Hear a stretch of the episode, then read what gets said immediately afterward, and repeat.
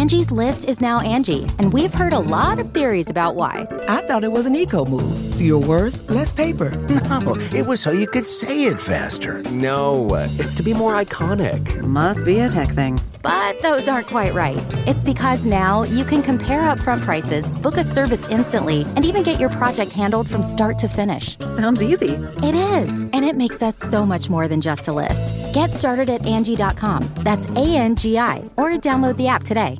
Okay, it's time to commit. 2024 is the year for prioritizing yourself. Begin your new smile journey with Byte, and you could start seeing results in just two to three weeks. Just order your at home impression kit today for only $14.95 at Byte.com.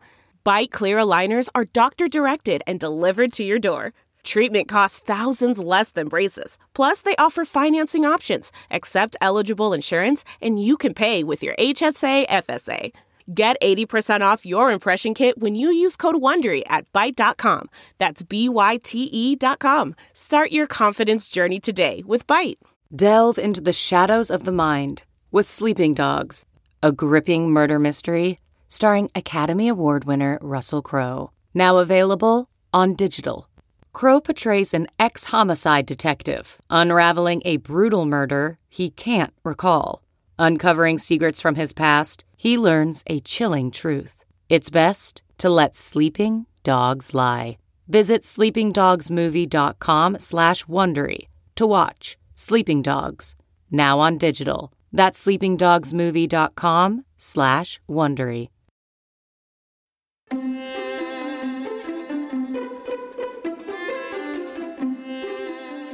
From the Jill Schwartz Memorial Library here in sultry Savannah, Georgia, this is Obscure, Season 4 in American Tragedy. I'm your host, your friend, your ear lover, your literary mansplainer in chief, Michael Ian Black, approaching the new year with, as always, terror and resignation. I, you know, the days of optimism about the new year faded perhaps in uh, 2016 heading into 2017 and my optimism has not yet recovered. Since that new year's we have really just undergone horror after horror. I would say this past year 2023 perhaps was a little bit better than the ones that preceded it and yet this year was just a, a misery, was it not, for so many in this world? Me, not so much. I mean, look, personally speaking, I'm fine. Slowly going broke, but fine. And, you know, I got no real complaints. In fact, I have, you know, a small thing to celebrate, very small thing, by the way, which is that one of the great joys of having older children, and my kids are now 22 and 20, is that sometimes they will do or say things that, you know, provoke some thought and some introspection or some fine conversation. For example, my daughter returned from Budapest a few weeks ago, recommended to me a book that she just finished called A Little Life by Hanya Yanagihara. I'd never heard of it. What do I know about Hanya Yanagihara? Nothing. And I didn't know this book, although I guess it's very popular. Won the some award with the Kirkus Award for Fiction or something. Came out in 2015, Kirkus Prize for Fiction, and um, so she she finished it. It's like 600 pages. She's like, "Hey, I think you should read this." I started reading it. It's terrific. Great book. And, you know, it gives me and my daughter something to talk about. Not that we don't have things to talk about, but, you know, it's fun. It's fun having an adult child or children with whom you can share adult pleasures.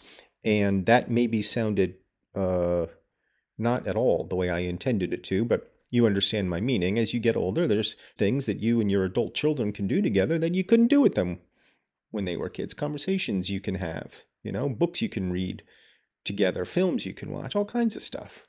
And they have a, a more mature perspective. The other thing I've discovered is that you start valuing their opinion, which is maybe a good thing or maybe not. And I can see how, as the wife and I get older, we may eventually, like so many older parents, seniors, start to rely on your kids a little bit. I don't want that to happen. I don't want to be I don't want to be reliant on my children in any way, not financially or emotionally or you know, I don't care what their opinions are ultimately about things that are inconsequential. And I shouldn't say that. I'm I let me revise what I just said. I do care about their opinions, but I'm I'm hoping that they're not going to sway me too much from my own course of action. But you know, as I become befuddled and derelict, maybe their opinions will have more weight for me than they currently do. Not to say they don't have weight with me now, they do. I like talking to my kids, you know. They're smart. They're fun. They're good they're good folks. So and it's striking to me reading, you know, this contemporary novel, A Little Life, about four young American adults. Well, it starts off that way anyway. I'm I'm only a it's a big book. It's like 600 pages. I'm about a third of the way through, and they they remain young adults through my eyes, and probably older adults through my daughter's eyes. Right now in the book, they're like in their 30s, but they early 30s, but they met when they were in college. And it's just striking how different the language is and the way the story is unspooled versus Dreiser's An American Tragedy. It's both more familiar and less familiar. Part of the conceit of the novel is a sort of take on, not a take, I, I don't even know if that's accurate, but a, a hmm. jig, let's call it a jig on postmodernism, you know, and there's elements of postmodernism in that novel. But interestingly, one of the characters is a portrait artist and he is told by his professors in his school days that you know realism portrait art is dead and he goes on to have some success as a portrait artist but it's a little bit funny because the book itself is also sort of traditional portrait art with some postmodern flourishes. Anyway, what am I doing? Talking nonsense when there is a classic American novel to be read. We're heading towards the back end of chapter 18 here, and Clyde and Hortense have been at it after they skated around in more ways than one, meaning they've been skating around each other and literally skating around each other because they, you know, they're, they're using each other and it's terrible. It's just terrible. So last thing that happened was he groped her and fondled her, not in a, not in a way, not in a, not in a, I don't know, uh, what's the word, predatory way, but she just she isn't into it you know? And clyde sensing by now what the true state of her mind in regard to him must be stepped back and yet continued to gaze gloomily and hungrily at her and she in turn merely stared at him. That's where we left it last time. So let us pick it up now on the back end of chapter 18 in american tragedy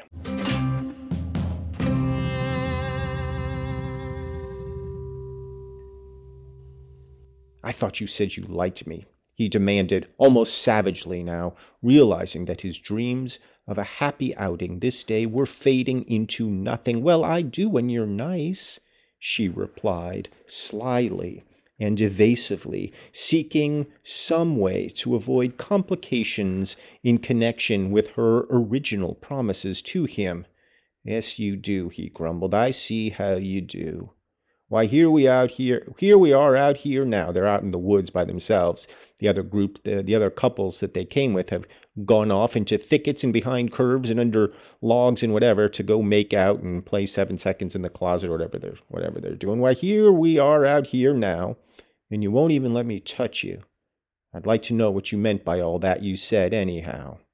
Well, what did I say? She countered, merely to gain time. Now, she basically promised him the moon, and by the moon I mean her butt, as though you didn't know.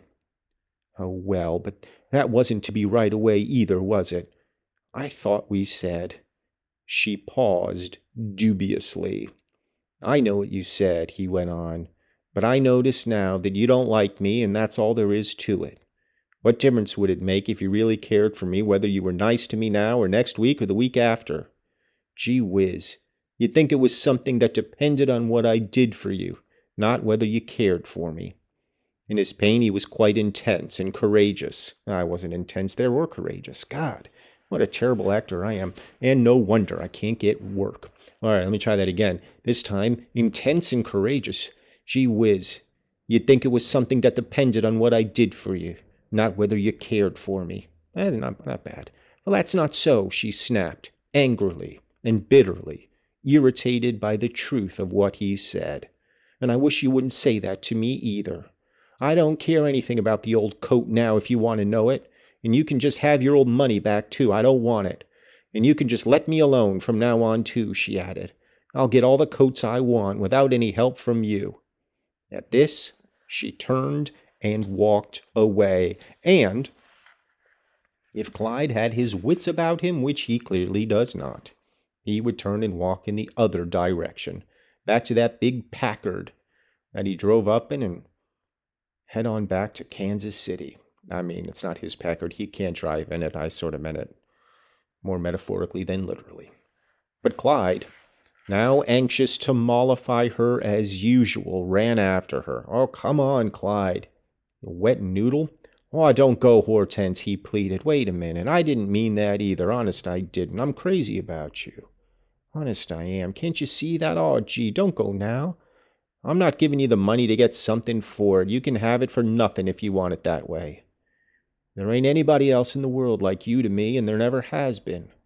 You can have the money for all I care, all of it. I don't want it back. But gee, I did think you liked me a little. Don't you care for me at all, Hortense? He looked cowed and frightened, and she, sensing her mastery over him, relented a little. All right, I'll just say it. I'll just say it because I feel like I've been very kind to Dreiser up to this point, but this is exhausting. Maybe it's exhausting for the two of them too, but can't we edit the relationship a little bit so we get to its conclusion? We've been dancing back and forth with these two, the same pattern repeating itself again and again, and nothing gets resolved.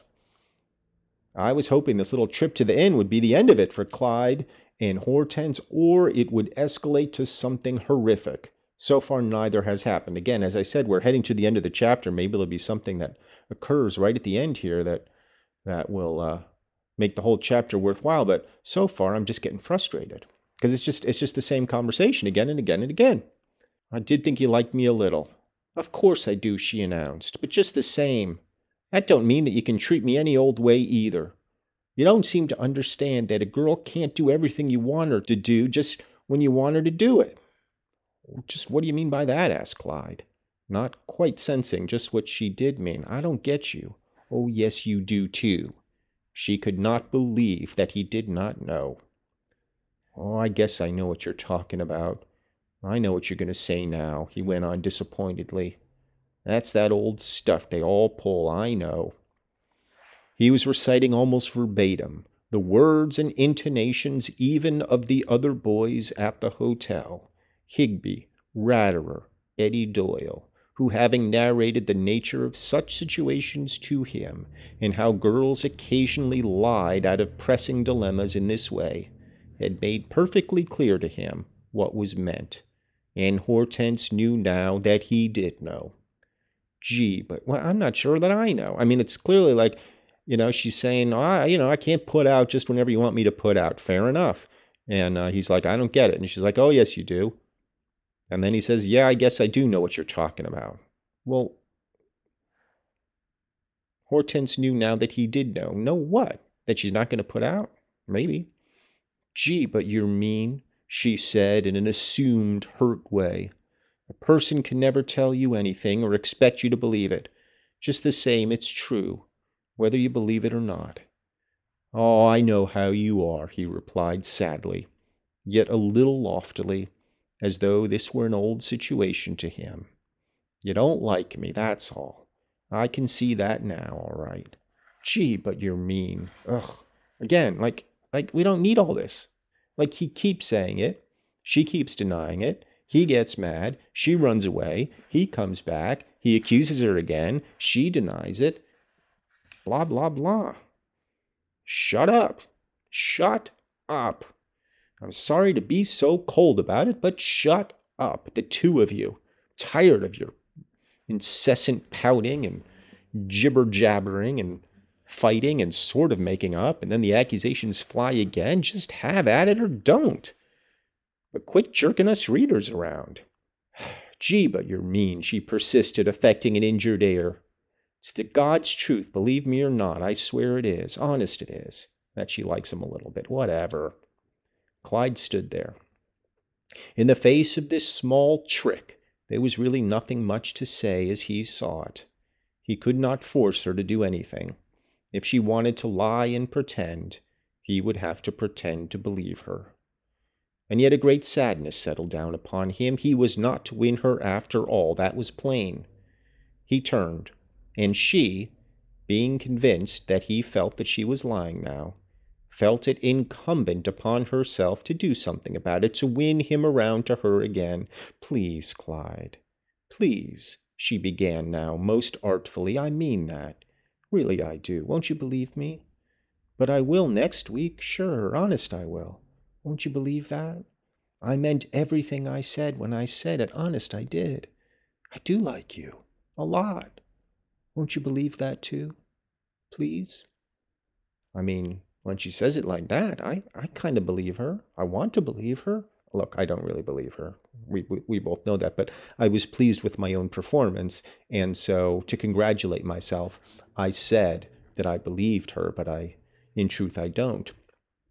And Clyde, thrilled from head to toe by this latest phase of her artistry, meaning when she said, I'll put out for you next week, please. Come on. Oh, was she was she just talking about uh was she was she just pretending she's on her period? Is that all that is that was that what that was about? Uh, you don't seem to understand that a girl can't do everything you want her to just when you want her to do it. Just what do you mean by that? I don't get you. Yes, you do too. Huh. She's, is that what that was all about? That is that what I didn't understand? And they didn't, and and because they don't talk about that then, and I don't, and I, you know, I'm a boy and I don't think about these things. And so she's saying, well, I'll put out for you next week. Maybe that's what that is. I don't know. I think it is. I think that's what that's all about. All right. Mystery solved. And Clyde, thrilled from head to toe by this latest phase of her artistry, agreed that he would, would believe her, that is. And once more he began to smile and recover his gaiety. And by the time they reached the car, to which they were all called a few minutes after by Hegland, because of the time, and he had held her hand and kissed her often, he was quite convinced that the dream he had been dreaming was as certain of fulfillment as anything could be. Oh, the glory of it when it should come true. All right, end of chapter 18. Clyde's just a sucker, is all he is. Let's take a break. We'll return in a moment on Obscure.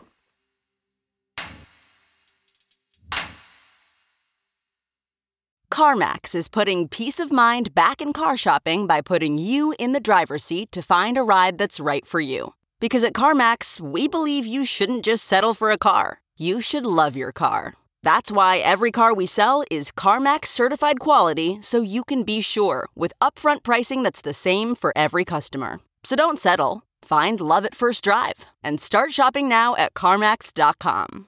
CarMax, the way car buying should be. Okay, picture this. It's Friday afternoon when a thought hits you. I can spend another weekend doing the same old whatever, or I can hop into my all new Hyundai Santa Fe and hit the road. With available H-Track all-wheel drive and three-row seating, my whole family can head deep into the wild. Conquer the weekend in the all-new Hyundai Santa Fe. Visit HyundaiUSA.com or call 562 for more details. Hyundai, there's joy in every journey. Okay, picture this. It's Friday afternoon when a thought hits you. I can spend another weekend doing the same old whatever, or I can hop into my all-new Hyundai Santa Fe and hit the road. With available H-Track all-wheel drive and three-row seating, my whole family can head deep into the wild. Conquer the weekend in the all-new Hyundai Santa Fe. Visit HyundaiUSA.com or call 562 for more details. Hyundai, there's joy in every journey. Back on Obscure.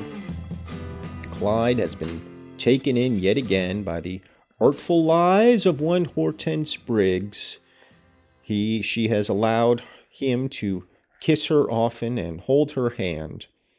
And then they made their way back to town in that big old Packard that was stolen as surely as Clyde's heart has been snatched. Chapter 19 For the major portion of the return trip to Kansas City, there was nothing to mar the very agreeable illusion under which Clyde rested. He sat beside Hortense, who leaned her head against his shoulder, and although Sparser, who had waited for the others to step in before taking the wheel, had squeezed her arm and received an answering and promising look, Clyde had not seen that. But the hour being late, and the admonitions of Hegland, Ratterer, and Higby being all for speed, in the mood of Sparser because of the looks bestowed upon him by Hortense, being the gayest and most drunken, it was not long before the outlying lamps of the environs began to show. For the car was rushed along the road at breakneck speed. At one point, however, where one of the eastern trunk lines approached the city, there was a long and unexpected and disturbing wait at a grade crossing where two freight trains met and passed. Why was that disturbing? Why at all was that disturbing? Why was there, okay, so it was long and unexpected, sure, but disturbing? Why? You gotta wait for the trains. Oh gosh. Oh, that's nervy of those trains making us wait. I, frankly, I'm disturbed. Farther in, at North Kansas City, it began to snow great, soft, slushy flakes feathering down and coating the road surface with a slippery layer of mud, which required more caution than had been thus far displayed. It was then half past five.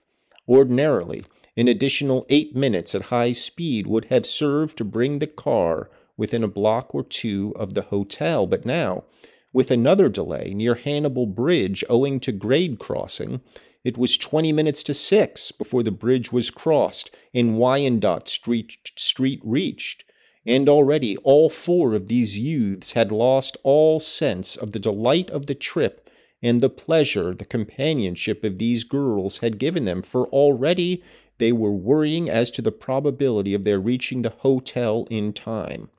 The smug and martinetish figure of Mr. Squires loomed before them all. Oh, so that's why they're disturbed because they're going to be late for work. I didn't even realize it was a work day for these kids. Well, I suppose it is. Pretty much every day's a work day for for them, you know. So they got to be there six on the dot or probably a few minutes before. Probably I think they said like you know 10, 15 minutes before to change into their maroon bellhop uniforms and get all spiffed and shined up and ready to serve those guests for two bits and a smile. Gee, if we don't do better than this, observed Ratterer to Higby, who was nervously fumbling with his watch, we're not going to make it. We'll hardly have time as it is to change. Clyde, hearing him, exclaimed, Oh, crickets! Gee, the language in this book! Last time he was saying, you know, uh, uh, to deuce with you, and this time it's by crickets. I mean, there should be some sort of warning on the cover of this novel letting readers of delicate sensibilities know that they're in for an earful if they pick up this no-, no wonder novels have been banned and banished all throughout this great country of ours. When people are just saying oh crickets like it's nothing. Oh crickets i wish we could hurry a little. Gee i wish now we hadn't come today. It'll be tough if we don't get there on time.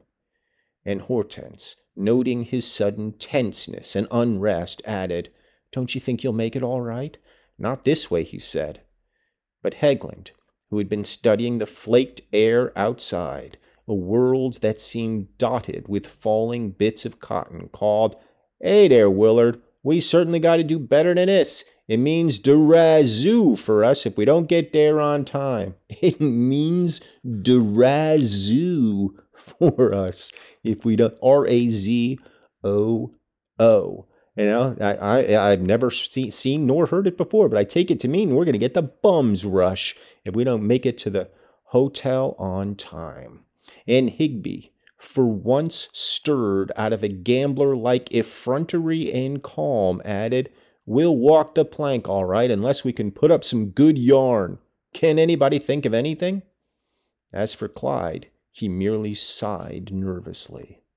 And then, as though to torture them the more, the un- an unexpected crush of vehicles appeared at nearly every intersection, and Sparser, who was irritated by this particular predicament, was contemplating with impatience the warning hand of a traffic policeman which, at the intersection of Ninth and Wyandotte, had been raised against him. There goes his mid again, he exclaimed. What can I do about that? I might turn over to Washington, but I don't know whether we'll save any time by going over there. A full minute passed before he was signaled to go forward. Then swiftly he swung the car to the right and three blocks over into Washington Street. But here the conditions were no better.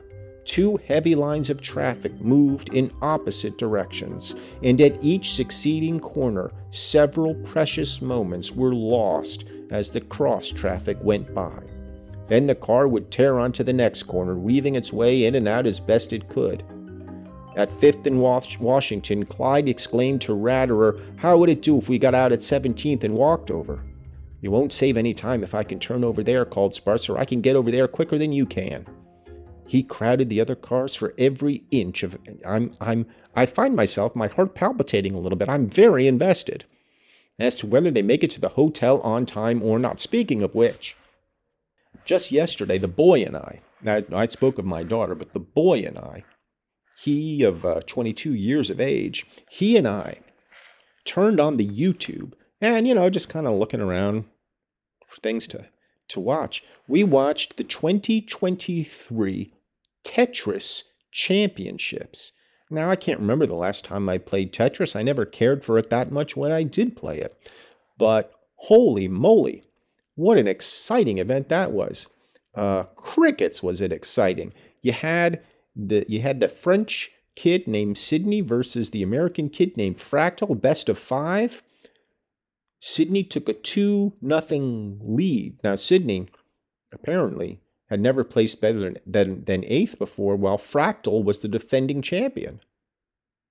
So if, if Sydney could just hang on and win that final game, they would have been the, the new Tetris champion. And I don't want to spoil it for you, but You've never seen Tetris like this, I can tell you that. Look it up. He crowded the other cars for every inch of available space at 16th and Washington. Seeing what he considered a fairly clear block to the left, he turned the car and tore along that thoroughfare to as far as Wyandotte once more. Just as he neared the corner, and was about to turn at high speed, swinging in close to the curb to do so, a little girl of about nine Is he going to run over a little girl? I mean, look, let's be honest. I hope so.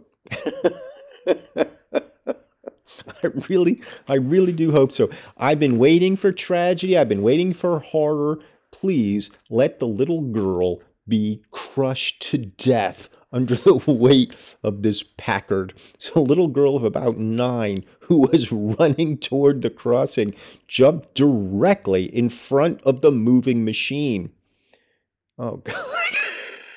I shouldn't be like I just read ahead. And because there was no opportunity given to him to turn and avoid her, she was struck and dragged a number of feet before the machine could be halted. At the same time, there arose piercing screams from at least half a dozen women and shouts from as many men who had witnessed the accident. I, I mean, I, I know it's not funny. I mean, you know, it's funny just because mayhem and in you know fictional mayhem is, is funny in a way that you know th- those experiencing that accident in their fictional world surely found horrific. But for me, sitting here in the Jill Schwartz Memorial Library, all I can do is is uh, chortle with delight because we've spent what 123 pages waiting for an American tragedy, and finally we have it in the shape of a little girl darting in front of a massive Packard crowded with horny teenagers. What could be better? Instantly, they all rushed toward the child who'd been thrown under and passed over by the wheels, and Sparser, looking out, in seeing them gathering about the fallen figure, was seized with an uninterpretable mental panic, which conjured up the police, jail, his father, the owner of the car, severe punishment in many forms. And though by now all the others in the car were up and giving vent to anguished exclamations such as, Oh God, he hit a little girl. Oh gee, he's killed a kid. Oh mercy. Oh Lord. Oh heavens, what'll we do now? He turned and exclaimed, Jesus, the cops. I gotta get out of this with this car. so he's going to flee the scene. I don't know if this is pre licensed plates or not, but how many big Packards can there be in Kansas City? I mean, maybe quite a few, but I'm guessing they'll figure out whose car it is if he tries to, to flee and without consulting the others, who were still half standing, but almost speechless with fear he shot the lever into first, second, and then high, and giving the engine all the gas it would endure, sped with it to the next corner beyond. Well, I guess we'll just leave it there. Why not? I mean, we're we're finally at an exciting juncture. We don't know what's going to happen, but we've got ourselves a hit and run. A, a legitimate crime has just taken place. Sparser already in an absconded car has just struck and possibly killed a little girl of about nine. And then over the the murmurations and fear and panic of, of his companions, he, he throws the car into gear and hightails it to the next corner. so, I, you know, I, I don't think he's going to, I'll be honest, I don't think he's going to get very far. We already know that there's traffic cops all over the place. My guess is some of the bystanders are going to run after the car and chase him down and flag him and beat him half to death. Sparser, anyway, that's what I would do. I'd beat Sparser half to death, and then I'd run over him with his own Packard. Well, we, we're in it now, aren't we? We're just, we're, we're in this soup, are we not? It took us a while to get there, but gee, we finally made it. We're in a cauldron of bubbling liquid, and we're all getting cooked. Nobody more than Sparser, although Clyde is a distant second. His own goose is cooked too, at least as it comes in relationship to uh, to Hortense Briggs. Although, you know, after this, when they're all hauled off in the paddy wagon, who knows what kind of turn that relationship is going to take. Probably not one for the better, I would imagine. But who knows? Maybe this will bring them closer together. I don't think so and there's no reason it should. But maybe. So we'll leave it there. We'll leave it there with our first American tragedy. And, and what better way to describe an American tragedy than that which comes via automobile? That most American of contraptions. And don't start with me about how the Americans didn't invent the automobile. Maybe not. But we certainly adopted it as our own more so than any other nation in this in the early part of the 20th century. I mean, we just we just went cuckoo for cars, did we not? Created a whole system of interstate highways. 1950s for our automobiles and our tanks and planes. I know, I know. I don't want to hear any guff about Eisenhower and the real purpose of the National Highway Bill. But nevertheless, the roads are stretching before Clyde and company and now they have come to a sudden and abrupt end. Remember, we were, they were kind of foreshadowing this earlier when they were heading up to the to the inn, and I said I think there's going to be an accident, or at least I was hoping for one. I was hoping the whole car would overturn on the on the snow and ice, and everybody would be killed. That didn't happen, but the next best thing just did. Don't know how it's all going to shake out, but probably not very well.